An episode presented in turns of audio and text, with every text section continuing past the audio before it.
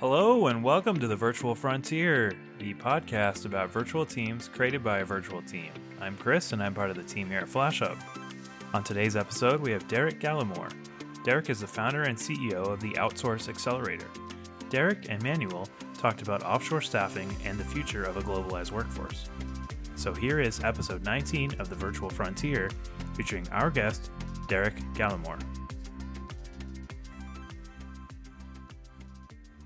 Hello and welcome to our podcast Virtual Frontier. Today we have the episode Offshore Staffing and the Future of a Globalized Workforce. We have Derek Gallimore in our episode and Derek is the founder and CEO of the Outsource Accelerator. Derek, your business is described as the world's leading independent source of information and advisory for staff outsourcing to the Philippines. So let's start, uh, let's start to get the basics right. Uh, let's tell us something about you and specifically about what is outsourcing. Yeah, absolutely. First of all, thank you so much for having me on your show. And as always, I'm certainly excited to to speak about this uh, topic. So, yeah, do you want me to do you want me to define sort of outsourcing as as as I see it? Yeah, because basically people think about outsourcing. Okay, I have some amount of work. I hand it over to somebody, they do it and hand it over to me, and I don't care about these outsourcing company or people, and they usually think it's very, yeah, it's not the way we work. It's intransparent. People we don't know. So, but what does it mean to you? Yeah, absolutely. And look, I think outsourcing for better or worse is a is a big broad umbrella term and it covers a huge array of different options, different types of working, uh, and different structures. Uh, and I say for better or worse because I think that outsourcing the term itself has a lot of negative connotation with it. Um, and, you know, I think, uh, obviously you share the same industry as me. I think we have a lot of work ahead of us to, to sort of really open people's minds and hearts to the potential of, of outsourcing or offshoring. So I suppose the, the part of outsourcing that I focus on is really more uh, staff augmentation and it is about offshoring those staff. So for all intents and purposes, these are still your staff, they're your team, they're a part of your company and buy into your values and your processes. And generally you as the business owner or the manager manage the people uh, manage their operations and manage their outputs. Uh, the only really significant difference is that instead of them sitting beside you in your office, they are uh, aggregated in an office uh, in the Philippines and uh, you know the outsourcing supplier or ourselves um, provides the facilities, A-grade facilities, uh, also employs them so that they're they're legally employed. They have all the government contributions, all of the healthcare. Um, but for all intents and purposes, then they are your staff working uh, towards your mission. Ah, I see. Okay, that's a huge difference from what I described because what you said is that you you build a system where you can access people that live in the Philippines but make them part of your company. You can manage them by yourself. They will be part of your culture instead of having like an account manager that has people behind and then yeah, some intransparent things happen without you being able to control them. So that you can't really influence the result and you just have to trust this single person, this single point of failure. Instead, what you do is give people access to, yeah, another part of the world. In your case, it's the Philippines, where you have really great talent and then make these people an integrated part of your organization, right? Yeah, absolutely. And, you know, we represent the entire outsourcing industry in the Philippines and it's been going 25 years. And of course, there's a lot of different, um, business models within the industry. The original outsourcing was that full service BPO, as I think that you've alluded to. Um, but now that is, you know, the, enterprise businesses, big international conglomerates are still using those uh, full service options. But generally for the small and medium sized businesses in the world, they are leaning more towards the staff augmentation, staff leasing model that we generally promote as well. Mm, yeah, because this um, also supports the agile transformation that almost every business is heading to, right? If you don't have access to your people and you can't work directly with them, then you can't use agile methods to, yeah, like improve your business continuously with those smart people. Yeah, absolutely. And look, I, I don't want to be, you know, I'm relatively agnostic. I believe that this form of offshore staffing works well, um, but also, you know, it's like a toolkit. Uh, if you need some project work done, then Upwork might be a really good option. And of course, you know, most small and medium sized businesses, they will typically go to an accountant go to a law firm that is all different types of project-based work, you know, and of course IT, um, getting websites built. All of this is just a part of the different optionalities for hiring people uh, in different sort of senses and getting work done ultimately. Mm-hmm. Okay, and let me know how did all this start? I mean, how or what was the moment when you first thought about building an organization that helps others to outsource? Yeah, so my my previous business was uh, I've always been entrepreneurial, and my previous business was in uh, hotels and hospitality. We had a serviced apartment company in central London, and because of uh, hospitality, there was a need for 24/7 uh, customer support because, of course, everyone people are in your hotel 24/7, and I realized that wasn't uh, financially viable in central London. So someone suggested that I went to the Philippines in 2011. I got my first employee in the Philippines and I very quickly found that they were incredibly effective at a great uh, price and then built that office up to about 70 staff. Uh, we started with um, customer service, but then very quickly we went up the value adder, uh, ladder, and you know we were having the entire organization effectively um, built and managed from the Philippines. So once I moved on from that business, um, I, you know, I, I had then spent considerable amount of time in the Philippines. I was very aware of the outsourcing industry and saw the value, the in, incredible value of this offshore staffing model uh, can bring to businesses in the West. Now, there's a lot of outsourcing suppliers in the world, but there's no aggregator platform and there's no marketplace that helps um, small and medium-sized businesses navigate this industry. So, you know, I created Outsource Accelerator, which is that marketplace. Uh, it you know, we list about 700 outsourcing suppliers. We have about 5,000 articles on the website, and it's all about uh, educating people about what offshore staffing is, how they do it, the pricing structures, uh, and then also how they find and match up with uh, suitable suppliers. Mm-hmm. In in the past, I mean, I'm in in the IT business. Um, I started there since 2006, basically, and Um, even before that, I studied computer science, and during this time, I always heard about offshoring, nearshoring, outsourcing, and there were movements towards outsourcing. Then there were movements back to insourcing.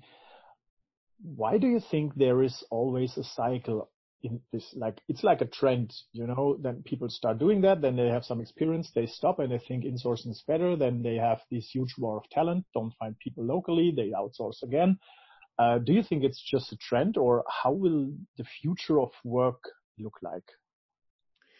Uh, in terms of a, a, sort of macro view, I believe everything like a pendulum uh, swings. You know, you have centralization of services, then you have decentralization of services. You in the in America, you you know go Republican, and then you go Democrat, and and I think that generally, you know, sort of something catches on and then over a decade it swings to the extreme and then it goes back the other way. Uh, I think there are pros and cons to everything. Um, you know, there is the sort of strictly defined outsourcing, which is effectively, I think, um, you know, when you get someone else to manage that business that aspect of your business for you. There are pros and cons to that that I think has been debated for, you know, decades or centuries now in that you can get a specialist to do it. They might be specialized at it, but then you don't have the skills internal, you know, and you're reliant then on an external partner which carries its risks. Um, so I see the, the pros and cons of that. What I do see though is a general trend towards globalization. Now, 50 years ago, there was no globalization, certainly at the level that we have now, because quite simply, there wasn't the the internet, the communications, the low cost of all of the internet and communications, and the sort of technological interfaces that now allow that. So, you know, uh, there's always this movement between outsourcing and insourcing, um, but something that is progressive is this globalization. And what that brings is the opportunity, you know, previously we were isolated to the geographic location that we were based, uh, whether it was us or our business or our clients. And, you know, you might be in a city of 1 million people. Now you have a marketplace of about 7 or 8 billion people in the world. And my sort of message and thesis is that the global community should be sourcing from the globe, and that's 8 billion people that can potentially do the job better than the options that you have locally. So mm-hmm. it's it's super exciting opportunity, and you know that just leads to more opportunities as the technology and communications improves. While you were describing this, I had a huge smile on my face because that's exactly the vision that I follow, and that's what I experienced when I had my local workforce like two and a half years ago, and we had always too many projects or too many people, and we couldn't yeah, source new projects to earn enough money. Um, but then one project crashed, and I yeah, had the chance to either let it crash or save it, and I started with a virtual team where I got 23 people 23 people in a single day. That saved my projects over four days. So that was the moment for me when I experienced, wow, there are more than enough people all over the world that have the time and the skills to help me with my, with my situation right now. I just need mm-hmm. to understand how I can access them, how I can find them, and then most importantly, how to manage them properly, how to delegate properly, which tools and workflows I need so that outsourcing is not happening by accident, but follows a structure and a system. So which advice would you give to organizations that are new to outsourcing if they want to start in the right way and avoid the most common problems? Yeah, um, I mean, it's, it's, very broad. It really depends on their requirements. It depends on their firm. Um, but generally, you know, what I would suggest is just be open-minded to to what opportunities and resources are out there that aren't necessarily local to you, um, and just sort of be open-minded that people don't necessarily have to sit in the same office as you to be highly, uh, you know, competent, capable, and to contribute uh, to your business as anyone just sitting locally would do. And I think once you realize that, then you go, holy hell, you know, I've been hiring from a pool of only 1 million people or 100,000 people, and there are 7 billion, 8 billion people out there. Um, and there's a lot of opportunities out there. Now, whether you choose to go down a sort of an agency route, um, or, uh, an Upwork, you know, gig economy kind of route, some sort of project work, or offshore staffing, staff augmentation. There's so many different options, um, and we can certainly help you navigate those. But really, it's just opening up uh, the sort of the opportunity to explore those. Mm. Yeah, be be open-minded. I mean, that sounds easier as it is, but um, if there is such a big opportunity and if pressure increases every year, I mean, pressure to really find local talent, so what holds people back from just giving it a try? Yeah, I think um, you know culture moves slowly, and certainly people if if you know, um, they're not used to working with remote uh, teams, um, then you know, it, there's a sort of cultural shift needed. You, instead of just sort of leaning over and telling someone how to do something, you actually have to maybe have a few more systems. You have to rely on software. You have to rely on, uh, sort of technical, uh, technological interfaces a little bit more. So I think these are the kind of hurdles. And then also, you know, when you talk about offshore staffing, typically, um, you're going to an emerging market, something like the Philippines. So on top of that, there's all the concerns about, um, you know, these are these are slightly different people. These this is an emerging economy. Is is it safe? Is the trust there? And then how do we work with different time zones?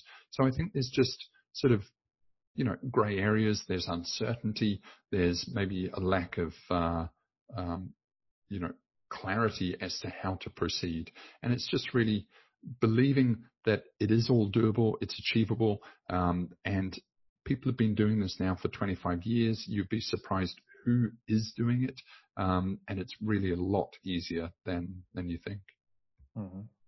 Yeah, basically it comes to comes to the way that organizations are used to work from the past, right? Because most organizations are used to work with their stuff in a local office. And then what happens? They value they value these kitchen talks and they value the personal conversations that you can have in a daily basis when you meet in the office almost accidentally. They value this more than clarity, structure, and a systematic approach to get work done. And from my experience, that's why they think work has to be like this and work can't be different. And if you tell them, okay, you can outsource your work to like the Philippines or to a virtual team spread all over the globe, then they think, okay, this can't work because here in our company, we work like this and this and that. And this is the only way it can work. So changing these habits, changing these belief sets and changing this culture is most likely the biggest thing. But on the other side, companies understood they need to change. They have to change. And if there was a company that really wants to change, what do you think is the first step to get a positive experience with outsourcing? Yeah, look, um, you're absolutely right. And, you know, I think companies are compelled to stay competitive and, you know, companies cannot stay static. They have to keep up with the competitors and they have to keep up with global uh, and technological trends. Um, and I think just offshore staffing is, is one of those things. If you want to dip your toe in, you know, I, it's, it's easier than you think. It's really, you know, it, it depend, again, depending on, on the size of your firm, but just identify one role in your business that is not necessarily mission critical to your business. It's not necessarily too technical. Um, and also potentially it's not necessarily uh, too client facing. Okay. So choose something that basically cannot fail is what I'm suggesting. Uh, choose something that you are commonly doing and you have an established process for it. Now, once you've identified that, that function or role, very commonly it could be a little bit of bookkeeping, it could be basic uh, business administration, potentially customer service, but I would tend not to focus on that too much because that's customer facing. Once you've identified that role, then you can just dip your toe in by um, employing someone and giving that a go. You know, you can actually even start on Upwork or something so that it's a part-time project. Um, but effectively, it's just familiarizing yourself with um, identifying the role or the function, then mapping out the process required to complete that, then finding the resources, conveying that information to the resources, getting them to do it, and then there is an iterative process of assessing what they've done, uh, critiquing it, and you know just sort of generally improving the process from there. It's super simple. I think where people uh, sometimes fall down or they um, you know they they basically expect too much at the beginning very commonly when you talk about outsourcing, people choose, when you say, you know, choose a role to outsource, people will think of the role that they hate doing, the very difficult roles, and the roles that they have never managed to do before. And then they go, okay, well do this for me because I can't do it and I really don't like doing it myself. And those roles are commonly destined to fail because outsourcing isn't about um, solving your problems. It's not about outsourcing the problems. It's actually about getting well established processes done more efficiently. So, you know, it, it's just sort of choose something easy, choose something that can't fail, get experience with that, and then you can move up the value ladder and complexity ladder of different roles and processes. Oh, that's a very valuable advice. Yeah, really to focus on those things that can't fail and those things that you are really familiar with, like established processes. Um, that is a good start to get a positive experience and then grow further and further with more positive experience. I'm wondering now if you if you say technology is a driver of outsourcing, because 50 years ago there was simply not such an opportunity to collaborate with people from all over the world. Which tools, I mean not the specific tool, but types of tools do organizations need to implement so that seamless cooperation and collaboration between the one local office and the outsourcing staff in the Philippines can work successfully? Yeah, look, I'm I'm fairly agnostic. I would suggest going as simple as you can, especially if you're not already using a lot of different softwares and tools. Then don't introduce too many because that is just going to add another layer of complexity and confusion and, and stress for you or the boss or whoever it is. Use the most simple tools. You know, we've got Skype. Um, most everyone has Skype. You've got Google Documents that people can, you know, just write out a process. Um, and that's it. You know, maybe have a to-do list, um, and just start with that. The, the, the, the key aspect is to just get the information out of, out of your head, um, into a, some sort of process, some sort of mapped process, which can then be transferred into the head of the other person. Um, you know, and tools are great, um, but just sort of try and minimize them at the start, and then you can layer on more and more tools, um, you know, as you go, sort of project management tools and uh, different communication tools, and of course you've got Slack and things like that. Now, that's not to say that this technology sort of uh, kind of ramp up that we've had over the last 50 years is incredible. You know, it, it's only sort of 20 years ago that that international calls were prohibitively expensive, uh, and then came along Skype, and you know, so it's just really taking advantage of these incredible things, and it's really about reducing the friction of working alongside someone. Okay. That's all it is. It's reducing the friction. If it's, if it's a pain to work with someone, if it's a pain to do something, then it won't work.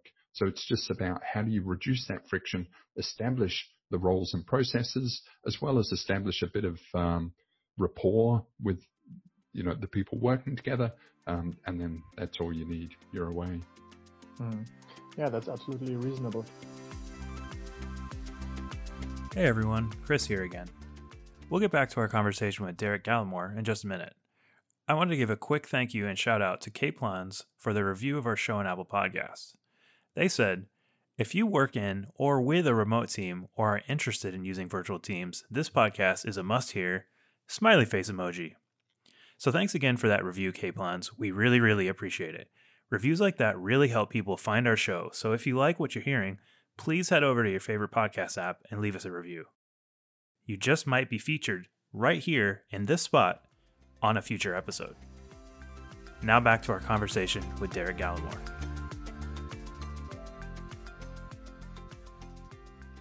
From your explanations and from your experience, how can organizations avoid the following scenario that has definitely nothing to do with the right or wrong tools. But what, when I started with like opening our organization to distributed stuff all around the globe, basically we use freelancers from everywhere.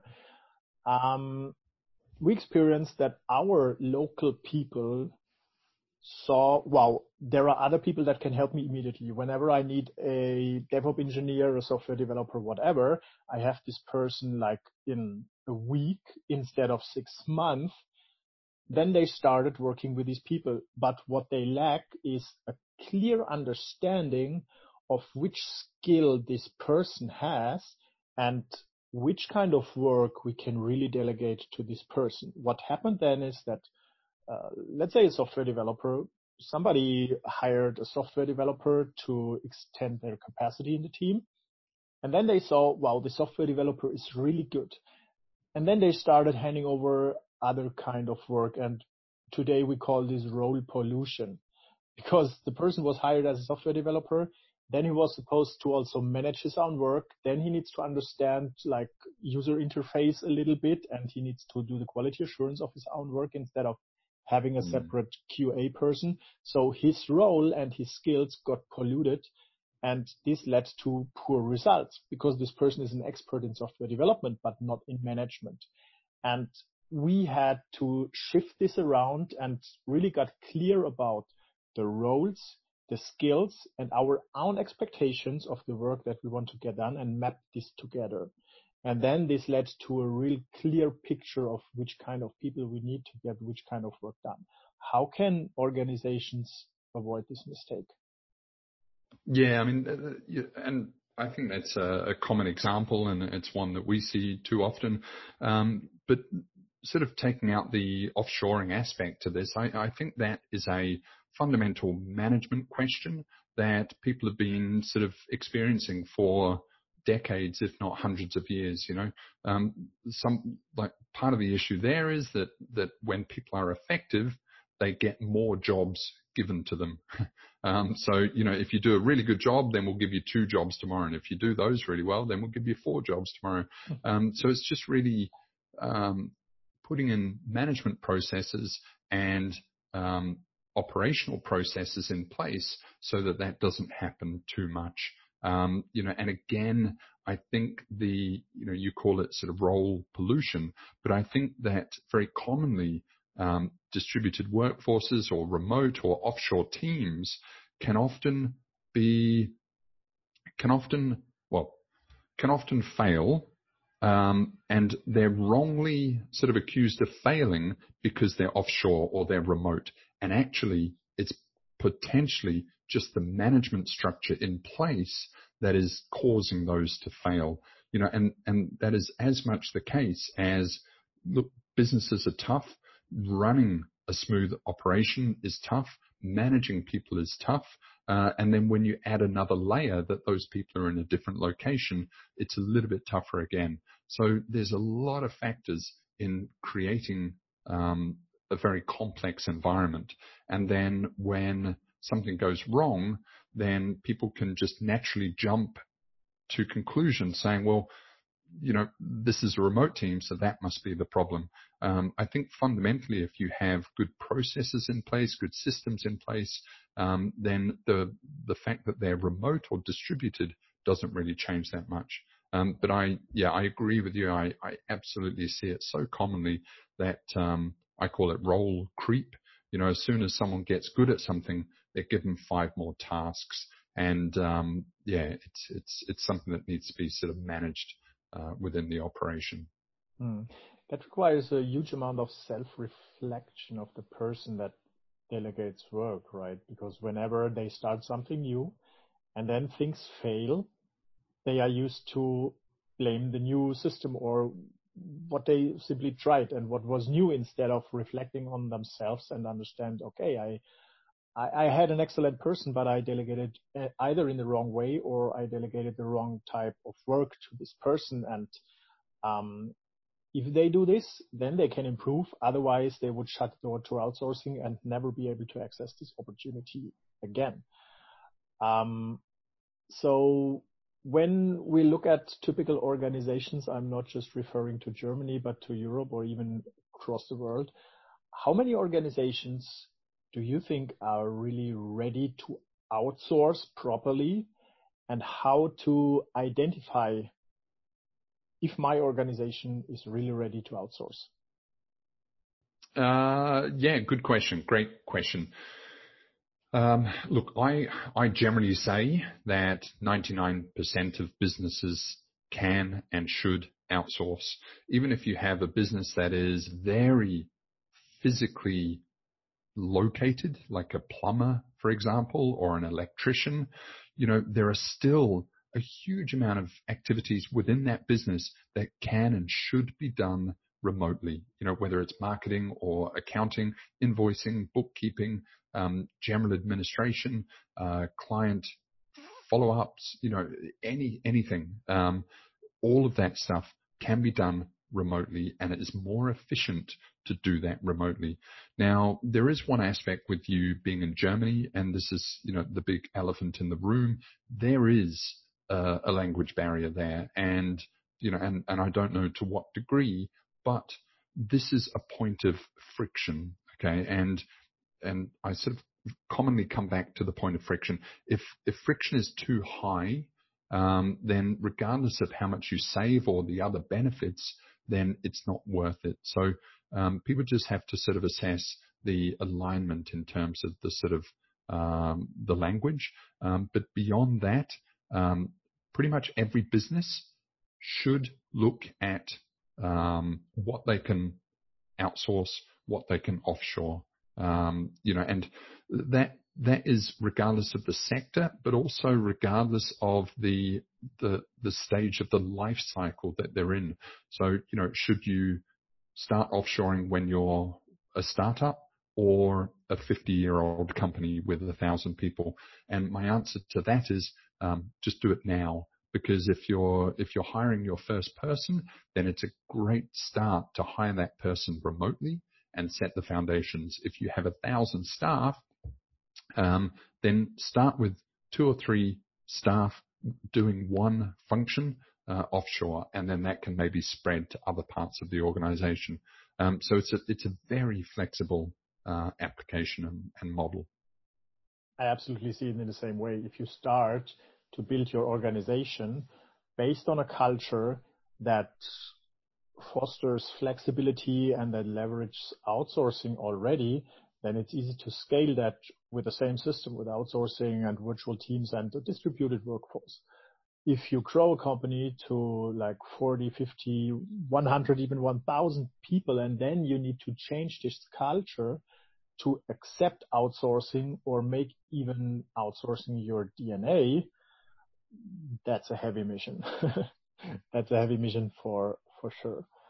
It is hard, um, yeah. And it, it's difficult to, you know, even if you have a thousand people, it's really difficult to implement a different software system or, or an ERP or a, you know, a, a, sort of clock in system for the staff. Everything gets very difficult to, to sort of change in, in big businesses. And, you know, and this is potentially the downfall of, uh, big businesses. Um, but certainly there's so many upsides that, that it's, uh, hard to refute. Yeah. So changing uh, change is always hard. Changing systems or tools is hard, but changing the culture, I think, this is the hardest thing. Yeah. Yeah. Yeah. Absolutely. Um, let's let's uh, dive into a discussion of um, local workforce. I mean, you also you connect two local workforces, right? You have a local organization and then you have the team in the Philippines, and somehow they are connected. While we have a completely virtual organization distributed all over the globe, um, we we even want to get rid of our office, so there is no physical limitation, no restriction, no office, so just virtually, globally, digital. Um, where do you see the differences? Yeah, look, I it, it's um, horses for courses. I, th- I, think there's there's different options. I think there are pros and cons to to every model out there. Um, you know, there is of course uh, Automattic, which is uh, Matt Mullenweg's company that runs WordPress. That is sort of I think most famously the probably the most prominent distributed company with about 1,000 staff, I believe. Uh, they have never had an office. Um, you know, and, and it works for them. And of course, they're building a very successful company. Um, so I think the assumption is that people that have you know, multi-international offices, they're generally a, a huge conglomerate. Um, and then people sort of say, well, we don't have the sophistication to work with people in different locations. But, you know, you only need to look at, um, a small coffee shop, you know, and if, if they have two branches of coffee shops, then they are fundamentally, you know, working as a distributed team and they have two coffee shops in the same town but different parts of the town, they then have to figure out um, processes, procedures for aligning the culture of those two staff uh, teams.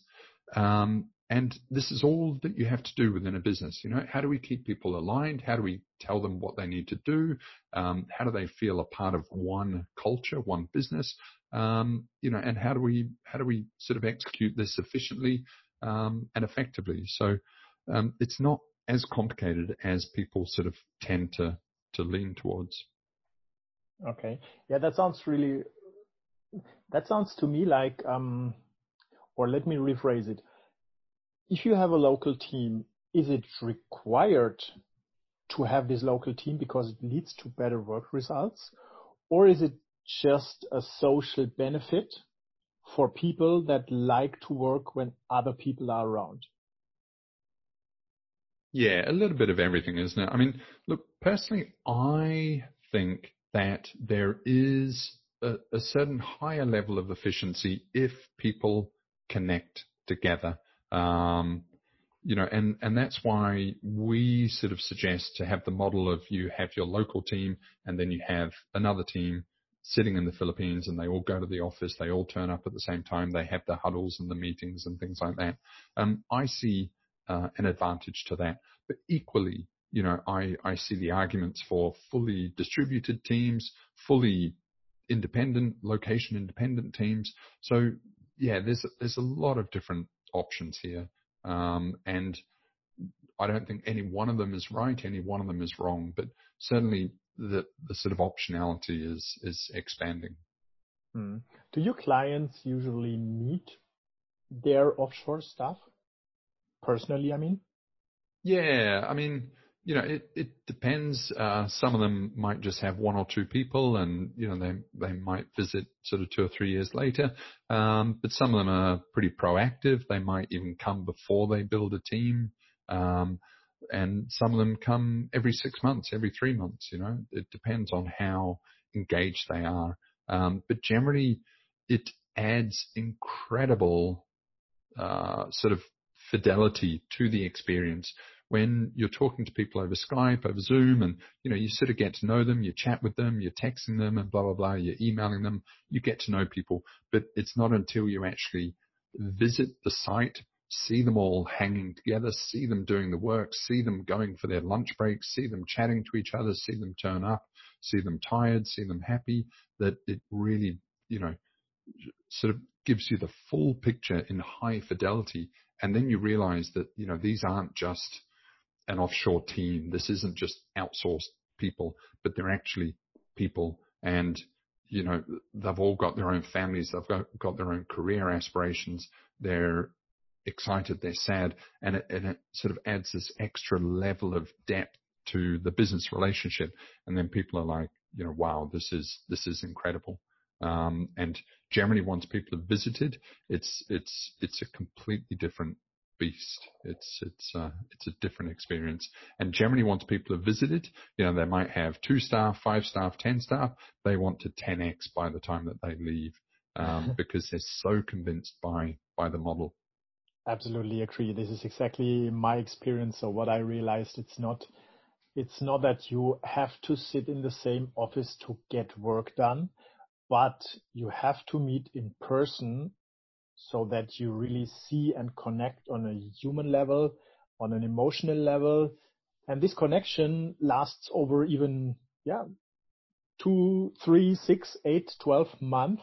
So we repeat our team meetings where we invite our virtual stuff to one local physical point wherever it is in the world so that we can connect on a on a on an emotional basis on a human basis and simply share some experience with each other. So um, from from my perspective, it's not required to sit in an office to get work done, but it is required to keep people connected to the mission, to the vision, to the values of the company, to connect physically at least once a year. So this is how how we do it, and from my understanding, this is what you described, right?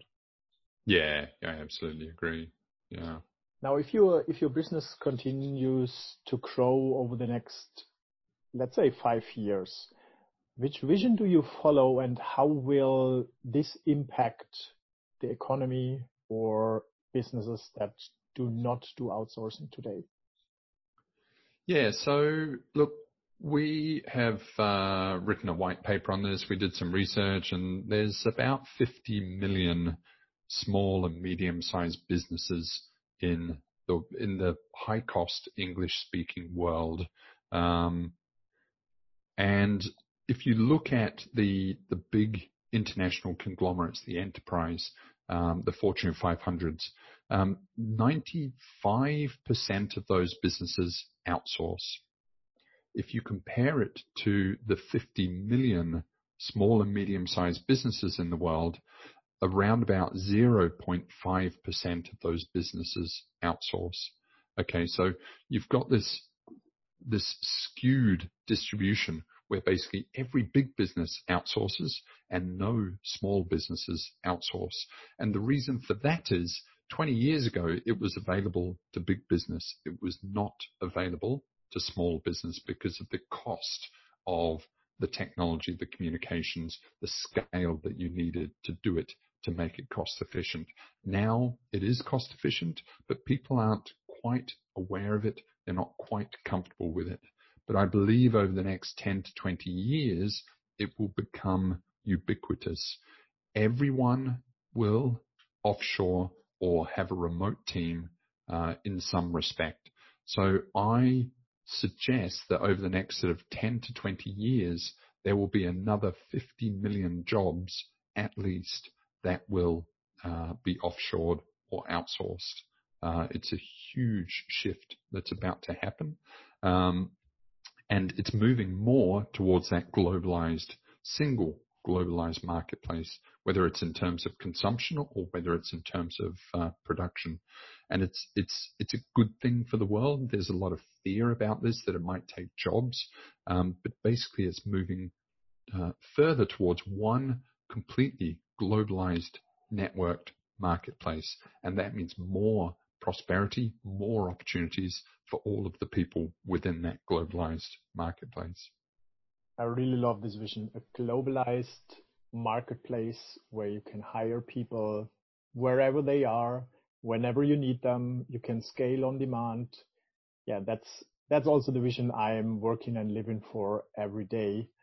I think there is a long way to go, especially when I see how companies think, work, and um, yeah, especially think about offshoring, nearshoring, outsourcing, virtual teams, etc., because they always fear that they lose control. Then I think it's a far away.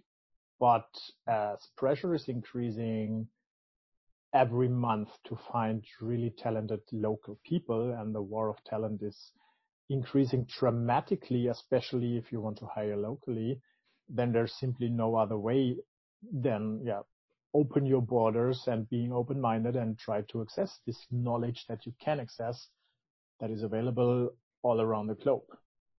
So now we come already to the end of this show. Is there some some three points that you want to give to our audience so that they can start outsourcing and benefit from that by today? Yeah, absolutely. Uh, look, point one, uh, just open your mind to this opportunity and explore it. You owe it to your company to stay competitive and cost efficient. Uh, so just basically explore outsourcing or offshoring. Uh, number two would be just find a, low risk, low cost way of dipping your toe in and trying this, okay, for your company. Um, you've got to commit to it. Otherwise, if you're not committed, then, you know, just nothing will happen.